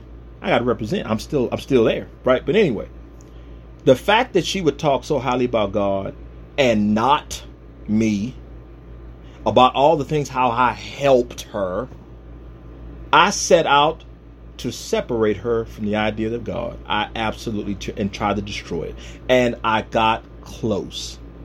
That's when I realized this woman really loved me because I almost robbed her of that. And for that, I am a complete human being that is disgusting. Yes, I'm forgiven. Yes, I know that's under the blood. Yes, I know that that sin is, is forgiven. But you know, I chose to do that and I willfully did it. And that's what doesn't go away. It'd be different if somebody said, Oh, you were pushed. I chose to do that because I hated God that much because she was sharing something that I didn't believe in. There was a part of her that was sharing something with this thing, and it wasn't all mine. And I set out to get it. God ain't real. She's wasting her time. that's just stupid. And she could attest to you how bad I. Yeah, it was pretty bad. It, I'm, the level of damage and emotional damage and mental damage that I chose to do almost worked. And if not for God, I don't know where, I don't know where her life would be today. If he didn't save me, I probably would have ruined it to the point of destruction. I had no doubt about that. She cared about me that much. She loved me that much, more than I loved myself. And my first instinct was, even though she loved me, it wasn't to the capacity that I'd wanted because I know somewhere in there, if we're doing something, she's gonna say, hey, Eric, man, thank God for that, and it'll piss me off. I'm guilty. I can relate to jealousy so much because I was jealous of God. Here's this no thing that my wife's devoted to, my mom's devoted to, my pastor's devoted to, my dad's devoted to, my cousin, and there ain't no proof for him. When we just we just been going through the proof of what's happening in the human condition. But when you don't want to hear, because your sins are louder than the truth, then you get the famous phrase, "That's my truth." And when the truth gets told to you, cognitive cognitive dissonance.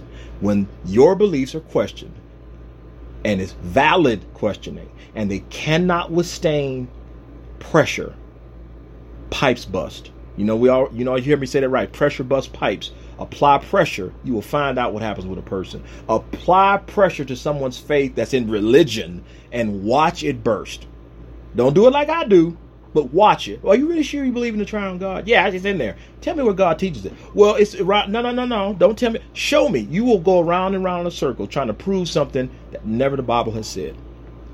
And this you can go on with anything with that with the Bible. I'm just making that to go. So I'm at 9:30. I knew willfully I was going to go over time. I knew I warned you guys ahead of time. I knew it was coming. I'm sorry, but I just knew. Um, and strange enough, uh, I'll, I'm closing out, by the way. So, strange enough, well, I can't close out yet until we hit this. Hold on. Before I close out, I'll save that story. Let's read it. We'll see what happens. So, um, Aaron goes to Moses, begs Moses to talk to God because remember, he just realized, yeah, God don't talk to us. I ain't no prophet. Miriam ain't no prophet. He talks to Moses. Look, you got to talk to him. I ain't got his text number. I can't. No, Moses, you need to plead for us, please. He was genuinely terrified. Mo, look at this. And then Moses, what does he do? Let her not, I pray, be as one of the dead, of whom the flesh is half consumed when he comes out of his mother's womb. Moses cried to Yahweh, saying, Heal her, God, I beg you. Begging for his wife, begging, I begged for my wife, and I, I begged. Here I am. Here's Moses begging, God, please don't kill this woman. I love this woman. Can you imagine Miriam hearing this? Not only is she leprous, not only did she throw Moses under the bus, but backed up and parked it. Same man that she had to circumcise her son because Moses was too busy, and he really was. He he he got distracted. Absolutely. And God says, take care of your house first. Moses didn't do that. So his wife had to. They're a family unit. It's supposed to work that way. But there was contempt. And it just bred and bred and bred now. And I don't respect Moses. And Aaron, neither should you. Aaron, I'm look, man, I can do I I'm eloquent speak. I'm out. Here's where we're at right now. And here, Moses crying out to Yahweh, please heal her. Don't kill her. Please, I'm begging you. That's my wife. I love her. Don't let that sin. Don't, please, Father, don't do this, right? Yahweh said to Moses, if her father had, had, had but spit in her face, shouldn't she be ashamed seven days? Let her be shut up outside of the camp seven days, and after that she shall be brought in again. Miriam was shut outside of the camp for seven days, and the people didn't travel until Miriam was brought in again. That's beautiful. Here is something that we need to embrace and love just for the sake of what we saw here. The people did Moses, man. Let's go ahead. We'll come we'll come back and pick up Miriam. No. They 7 days they waited for her to get healed by God. She had to be outside the camp, away from all that social gathering, the food and the camaraderie and the fellowship and the prayer. She had to be outside, out there, protect, getting basically she, you know, she's trying to protect the group because leprosy is highly contagious. It can leap faster than COVID and perfectly. So that's the way to sustain it. So they got to get keep her out there.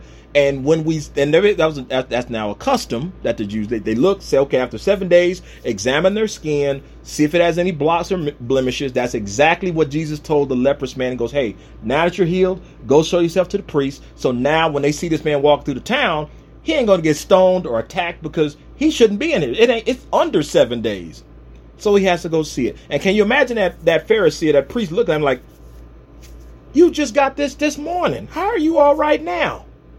That, that's what that is. So, and listen what he tells Moses. So, if my if if I'm the father, if my daughter does something so disrespectful, and I spit in her face, Shouldn't she be ashamed? Moses can't argue with that. He can't. Yeah, well, yeah, she did. Well, guess what? I'll spare her. The, the same applies for everybody other lepers. She don't get no special treatment. Same seven days everybody else gets. The difference being, she's to live. The difference being, Moses begged and prayed. The difference is Aaron recognized their sin. The difference is Miriam understood their sin. And most of all, there was this finally there was a humbling. It wasn't enough for Moses. They needed to be humble too. And it almost cost them their life. Just because jealousy. It murders and kills and consumes. That's what Paul said in, in, in Galatians if you bite on one another, Aaron and Miriam biting each other. Make sure you're not consumed. It was okay if they left it at the Cushite woman, but she was just the catalyst to say, see, Moses ain't making good decisions. And then they went and complained against Moses. And here's God saying, I picked Moses to be my man. And he's like, I'm making Moses. Uh, Moses sucks. Oh, no, she did not. I know Aaron didn't say that. That's exactly what happened. So, um, long story short, on my the story I left out on, I'll have to put that for another time because I'm way past time. But I will tell you this: there is no amount of begging that I have not done to see my marriage healed. But I have to. I must trust in what God has done, and I also know that I am exactly experiencing what needed to be what needed to happen. I did not do enough to make that marriage viable in our eyes. And I understand and I take that full responsibility. Any sin that happens, it falls on my shoulders. It's what it is to be a man, to be a Christian. There's no bravado in that. I pray for this every night. And I could not sit here telling you today and not and, and not make it if I didn't tell you guys that God is merciful to a point of complete peace. I'm heartbroken. And yet there's peace with him that I can continue make this content. It's, he gives me peace to be able to reach out and talk to you guys, non-believers, believers alike, and truly love you as individuals. Something I could not do before 2012 in March. Before that, you would have hated me as a human being. I know my wife, she did not want to hate me to do that, and I was grossly horrible. My whole family looked at me as a piece of trash. And only by the grace of God am I here today. And the hardest thing about being a Christian, this is why I like to show people the real truth side of Christianity, because what you see in the movies and on TV, that is some as fake as, as a three dollar bill when two wooden nickels. The truth is, a lot of us don't look in nearly as put together like that. We have our own secret wars, our secret battles, and we take it day by day. We could plan for the future, but we don't know how long we will be in it. We'll, uh, Eric, what you gonna do on Saturday? I ain't even got there. It's Wednesday, dog. Can you get? Can I get to Friday first? I ain't got that far. So, it is not a life that is like this. Oh, we're just magically enchanted. We we have the struggles equal to yours. There's nothing that we don't have this. Oh, I'm suffering way further. No, no, I know for a fact I ain't suffering nearly than what others are at all. So I'm not foolish to that. So, with that said, it's a humbling experience knowing that God is there to help us and then shield us and, and, and help nurture our souls and feelings so we can go help others that may not believe the way we do. And we just want to show them and give them a taste of that peace for the sake of their own souls. It may not convince them of a, of a single thing. That ain't the point. The point is to show love and concern with a world that could give a darn about if they're suffering or not. Religion says make that man a Baptist God says, love thy enemies, love thy neighbor as yourself. God says, what? You, you ain't got no enemies. I got enemies.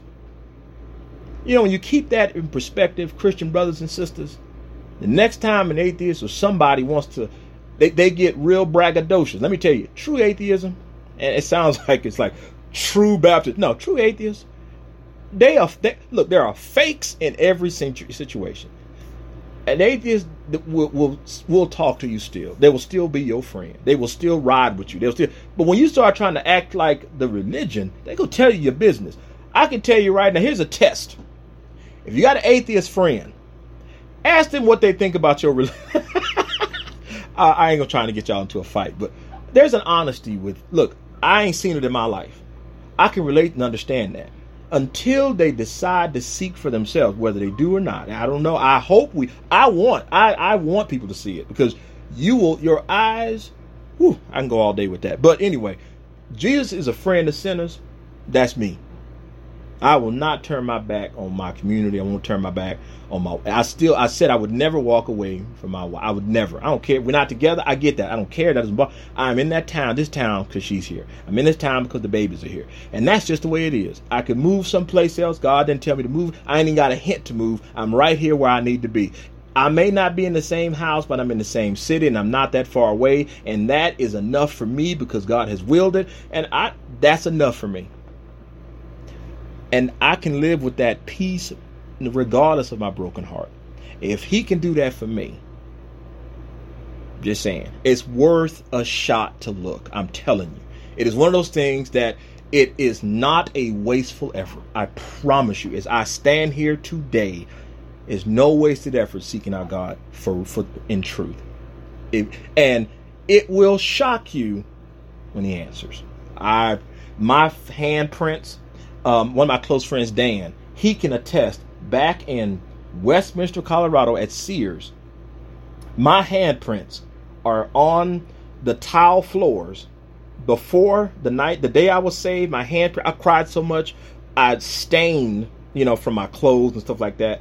Um, and my handprints on the ground, and plus it was dirty because it was a dirty floor. The next day, they tiled it. So it was, the next day they tiles it and it's clean. They took those towels away. Guy says, "Can I keep the towel?" I was like, "What do you mean, the towel?" He, the guy that has my handprints, he has that now. I'm like, okay. It's after I'm saved, but I was like, I just didn't think he took that towel and kept it. Took it, all the other stuff got trashed and destroyed. If you ever seen towel, you can break it. He kept that one.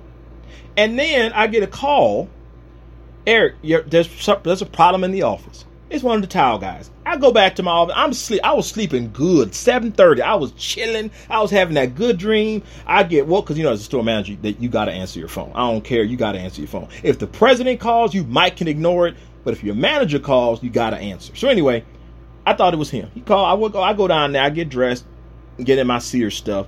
I go. I walk up the street because I literally stayed up the street from the store. I'm going in. I ain't got an attitude that I want to give them, but I'm pissed. I, I look. I don't have to go to work until ten. It's just three hours there. I was hot.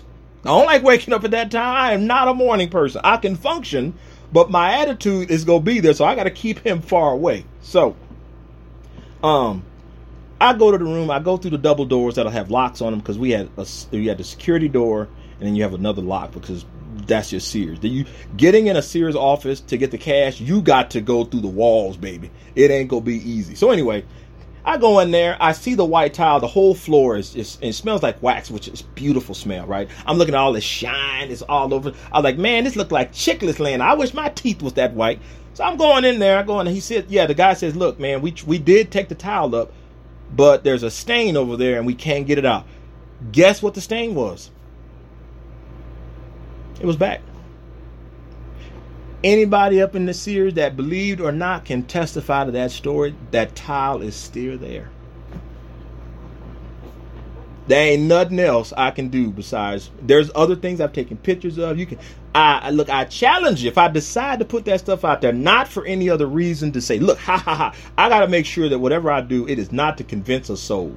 But I'm telling you, you will not waste your time seeking out God. It's impossible. You, it'll never happen. So, I love you guys. I got a little emotional here. I apologize. I don't, really I don't, but um, I'm sorry I went a little long. The good news is is that this software, this Bible software that I have here, it is lightweight enough to where it doesn't overtax my little Chromebook. My Chromebook's working overtime. So right now, it made people laugh me with that Chromebook. That Chromebook is off the hook.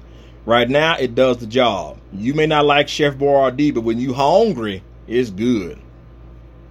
Um, so I love you guys. I see you in the chat. I see you, Derek. I see you, Nightwalker. I appreciate y'all. Good for stopping by. Anybody that stopped by and sees this either have been on it or will see this after the fact or hear it on my podcast. Know that God is still looking out for you. Know that Jesus is praying for you, which is a hard thing to, for people to believe, but He's rooting for you. He's praying for you because God has said in His Word, God wants to see all men say. He don't want to leave nobody behind. But you, that's a free will choice, homie. Homegirl, that is a free will choice. And it may not, Eric, it's not fair if I, it is, look, for every what? There's, there's, there's consequences to everything. Me choosing to be a Christian, what consequence is that? I don't exist anymore. And truly, that's a good thing, but it's hard to act in a new nature you've never had. It's, oh, I should make a video about that because that's a long story. It's like, oh, it's metaphysical. Yeah, and yeah, and wow, yeah. It's hard to explain, but um, I can try. So we'll try to get that together. Um, I love you very much. Uh, the series I got going on on my Patreon, I try to put the notes on there, and they're raw Anybody can. There's no secret to these notes. Anybody can look at them. You find errors, fantastic. I'll go back and make an addition. I'll, I'll go back and edit. There ain't nothing wrong with being corrected. There ain't nothing wrong with that at all. I ain't got no ego to deal with on that one. So um, I try to make all this stuff open for everybody to see. That's why I give out my name fully. I, I, there's no fear in me doing that. Oh, I know what you look like. I know where you live. Fantastic. Come see me, dog. I got you. Um, I do that for one reason to be transparent is because I was not transparent my, with my wife for years. Uh, when we were friends, when I wanted to be more than that, but I wouldn't allow it to happen because I was selfish and wanted to keep playing around um, with other women and, and her. It's just just a horrible human being. Now imagine that guy. She sees that guy every day, same flesh, same voice, same eyes, same hands, and now hear him speaking about the love of God when she she knew me for hating God and hating the fact that she liked God is reason I didn't want to do more and do better with her because I saw deficiency in her. That is a hard thing to swallow. That's why being a Christian is hard. The consequences are people still see you how you were. And you got to how do you tell I, I guess I am going to take the time to tell you that. How do you tell someone well, that's not, that wasn't me when it was you. You made decisions. You did it. You made those choices. You're the reason you're in the situation you're in. It is all you, nobody else. Okay, darn. But now this is new me. Okay, what is what's the difference between new you and old you? Well, old you, I can tell you what I did. New you, it's hard, it's tough because the only way you're going to see new you is when you act around those people. You know, oh, here comes Eric. I know he's every time he come home Friday, he's pissed. I come in Friday and something's changed. One thing about a Christian, I will tell you, the truth about a Christian, you'll always know, and it's it's hilarious and it's also strange at the same time. Just to try to sh- shorten this, it is hard to hide your light that you have with God. It is not a braggadocious thing. It's not a um, look at me. I'm Chris, it's not a label. It's not the Jesus gear. You ain't got the tattoos for life. You ain't got Christ forever tattooed on your stomach. It's it is a strange calm that you feel around them. Like they could be in line. They may not. They may be. They may have two items. you got like ninety in your in your cart. And um, oh no, yeah, but no, no, that's not true reverse text that makes sense. That would actually show a Baptist. That's a Baptist or a type of Roman. That yeah. I'm not saying they all do, but that's a representation. A Christian will be the one that has that full basket of 90 items, and the one person behind them got a got a birthday card they want to buy. It's easy to say the Christian would just let that person go by, right? True, right? Oh, that's so nice. Anybody can do that. That's the difference. The difference to understand, I mean, what you understand about a Christian is whether I let that person go or not, somehow there may be a conversation that will have I don't have control over that. It happens. I see it all the time. Sometimes I'll be chilling um, at the store, waiting in line, and I look over and I see another one of my brothers and sisters, and we just stare at each other and we do this. That's it. You just you can't help it. You just be like, man, what is that? If you're driving in your car and you see someone drive by, they ain't gotta be cute. You know, I'm not saying that people are ugly, you know, but they just got some full facial features that you just don't find particularly delightful. But yet you can't take your eyes off of them because they got some light about them. Like, I don't think I'd date that dude ever. Man, what is that light he got on? What's different about him? He ain't dressing like them. He ain't balling. His car got three wheels, and, and one wheel is one of those styrofoam plates. He ain't his shoes are run over. He got three teeth and all of them in his pocket. But yet there's something about that man that seems strong. That's because God's holding that man up. Because he's thinking, I ain't got no car, my teeth fall. He's out to realize all but his inner man, the true nature, safe. And he has to learn to act in that true nature. And let me tell you, that's where the Christian's fight comes from. When you see a Christian look dogged and tired and, and worn down, it's not because society, you Christians suck. No, it's not that. It's the fact that we're dealing with the flack of our own sins and the relationships that we still have after we were saved. We still got to see that healing and mending happen, which means we're going to eat a lot of that shame that we should have had. And it's hard for people to relate to us with that because you went from abuser that they know you as to comforter. And people will call us hypocrites based on that one principle alone. And guess what? It looks like that. But if we don't show those fruits of the Spirit, the ones that we're going to get to, if you see any of the fruits of the flesh on a man that says, Jesus Christ is all I live for, and the minute a black dude walk by, a Hispanic dude walk by, I can't stand that. Bloop, bloop, bloop. Kind of get an idea. That dude is about as saved as a as a as a as a. I don't want to be that mean, but he's as close to God as a as a can of Coke. It's just the possibilities don't even work. But anybody can label it. You know, I'm a loving person, and you can turn around and talk about your mama. It's just there's a, that Christians are there. We just you will know us when you see us because we have no interest in telling you about the gospel. We will go out of our way not to talk about it because we're struggling with our cross. There was time I'll say what my wife used to say. I thought about her a lot. That's why she's been mentioned a lot. She used to say, um, she was standing in line, or she was no, she was driving a car. I remember this story. I'll tell the story. She was driving driving this car, and she saw the, a guy on the street, and he had to sign up, and he's sitting there, and she's she's broke. She's got like another two weeks to go through. She got paid, paid all the bills. We're not together at this point, and she has twenty dollars, and she's like, okay, I got to make this stretch. I think, but she got the babies, and she's you know working, and she got to stretch twenty dollars between three people, right? She looks over and sees that man, and she instinctively knows I got to come out that twenty dollars, and she goes, God, really, like. Really? For real? Now, right now, I got $20 to my name, 14, no, not true, 13 days to go and you want me to give all that up to him? Yes. Now, can I tell you some miraculous story like this amazing blessing happened and all of a sudden she became a millionaire, things of that nature? No, but you know what did happen? People that owe her money all of a sudden paid it back. It's that it, the one thing I, I'm way over time, but the one thing I can tell you that God uses, which is pretty hilarious, but you got to, if you read the Bible, whether you believe or not, God uses the most mundane and simplest of things to get you to go, no, man, for real?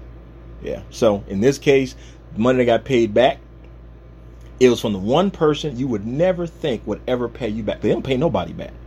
And what happened? They felt compelled and said, man, I just think it's the right thing to do. It's that simple. It's not some miraculous, you know, Ed McMahon, he's dead. Um, it ain't like uh, who's the guy today that we see everywhere that, that's like like that's like the poster child of that try to be cool. Nick Cannon. It's like Nick Cannon rolling up, telling you, "Look, Eric, you won eighty million dollars." I don't trust Nick Cannon. I don't trust him at all. But if my neighbor walks on and said, "Eric, man, uh, I saw that you, you almost ran out of gas, man. Here's twenty dollars." It ain't got to be big, but it's those little things that those nuggets that God still keeps building us up to say, look, there's a lot of good out here. You've got to nurture that and let and bless that and continue to let them people grow because it's hard to grow good in, in, this in this whole world. It, you do a good thing, ten more people look at you like you crazy. Why are you doing that? Pick up something in the store that somebody else drops. Pick it up, watch them see you, and watch their face. I dare you look at. They will look at you like, Why are you picking that up? Good is attacked every day by people because they don't want to feel like the only one doing it. I'm telling you, it's, as real as, as anything else. The why, why a lot of people don't do good is because they don't get rewarded for it in the way that they think. It happens. Everyone tells you God gives you all these gold chains. The reward of a life that you continue to strive in and and fight and and be strong and hold your family together. And when you want to leave your marriage and you want to leave the job and you stay there because somebody believes in you and you may be the only light they got left and so if you leave the job they're gone. That sounds like an unfair uh, weight to carry. It's a beautiful thing. One of the things that uh, Second Corinthians, I believe it's in Second Corinthians, God, he said, it's the God of all comfort. So when Christians suffer through trials and tribulations, we're supposed to be able to give that to someone else. So if we're trying to get rid of the suffering, we ain't benefiting nobody. You know, that's the way it works. In order for your blessing to look and feel and act in a manner that you know God, this God, man, it's working, you got to give it to somebody else. You have gifts that God has given every single human. It's the one thing that no one trains you in, and you can take to it like a fish to water, is a gift for you to be prosperous, to make money, and to benefit someone else. Michael Jordan, one of the greatest, arguably greatest basketball players all time, if he never got on a team and he never started to try to play in the, sh- he would you would never have known him. All gifts are given for you to give out to somebody else to hope to enrich and build them up. That's all Christians do. We struggle at it every day because we think we're not giving enough or we don't deserve enough to even try. We see this our old self and we got to remind ourselves that's not me. I see that face in the mirror. I see myself looking. I see these hands, but it's not me. And you know it, and it's uncomfortable. And yet you go through life. It's a fight beyond anything you can ever imagine. That's why it says that Paul says, um, the weapons of our warfare are not flesh. They're not carnal. They're spiritual. You cannot fight against sin with a gun, a knife, um, a, a nuclear weapon won't kill sin. Nope, because somebody had to push it, and it's usually a sinner somewhere behind it. It's just the way it is. You cannot abolish sin by destruction. Look, God drowned out the whole world, right? Them, them Noah, and his boys, and their wives, and all them goats and everything else, right? Whole world drowned. The only thing that was left was fish. They they was under the sea safe. So Dory safe, Jaws safe. Guess what happened? Soon as the ark embarked, soon as Noah got out, soon as Noah built an altar and, and went up in the air, soon as God says, "For the with long as you see the rainbow, I will never drown humanity again because of their sins." So when you see that rainbow, you know it ain't starbursts. That is the Lord showing you that you, I will, I will be merciful, and I will not consume you by water. However, what did Noah do? After he did all those miraculous things, he built the very first Carnival cruise line. They had the first first class uh, uh, first class passengers. They had the first time that animals took a bold trip to become what the animals are today. All these ones. The first boat built with no rudder, no sails, and no steering wheel. It was guided by God. It was the first of first. And then as he gets off after God told him, Noah, the whole world is sick. I'm doing my I'm doing the business. Noah gets drunk. Sin is like that. Very simple. After all that he's seen with God, he still acted impure. That's sin. No matter how much people have done good for you, no matter how much you see things go right, you could be the most positive person, and you hate that word positive. You could do all the things right, and yet somewhere in your life, that day, yesterday, day before, or in the future, you will do something that will harm someone in a way that will affect them to remember it. That's sin. It'll happen. And I'm sorry. It is a fact that we have to live with but it's not a fact that can that's going to consume you if you trust in what the work of God does. And I don't know any other way to say it, but look at my life. Don't make the same choices I have. And if you have, I got you. I'll stand there with you and say, look, you gonna have to wear this kind of shirt because you go cry a lot. You need to get some deodorant because you ain't gonna want to take baths. I'm, I'm not taking jokes, but yeah, you once you get saved, there are some changes, homie. But the good news is there's comfort, there's love, there's peace, even in war. That's the difference. So I love you very much. I went way past, but I knew this was going to happen. So thank you guys for sticking with me. I love you very much. Know that God loves you. So God loves you. I got to love you. So even if you think I ain't nobody gonna love me, I got you, dog. I'll love you. So I love you very much. I will see you next week, hopefully. Um, and I hope you guys take a look at the previous videos because all these the uh, the fruits of the flesh, it's all connected. So I hope you guys get some time to take a look at it. Um, I love you very much. I will see you guys soon. I'll see y'all guys in the chat. I'll give you guys some shout out. Uh, see you soon. In Jesus' name, I'm praying for you. Amen. Oh, guess what? Gas prices are going down. Fill it up, baby. So that's what I'm doing.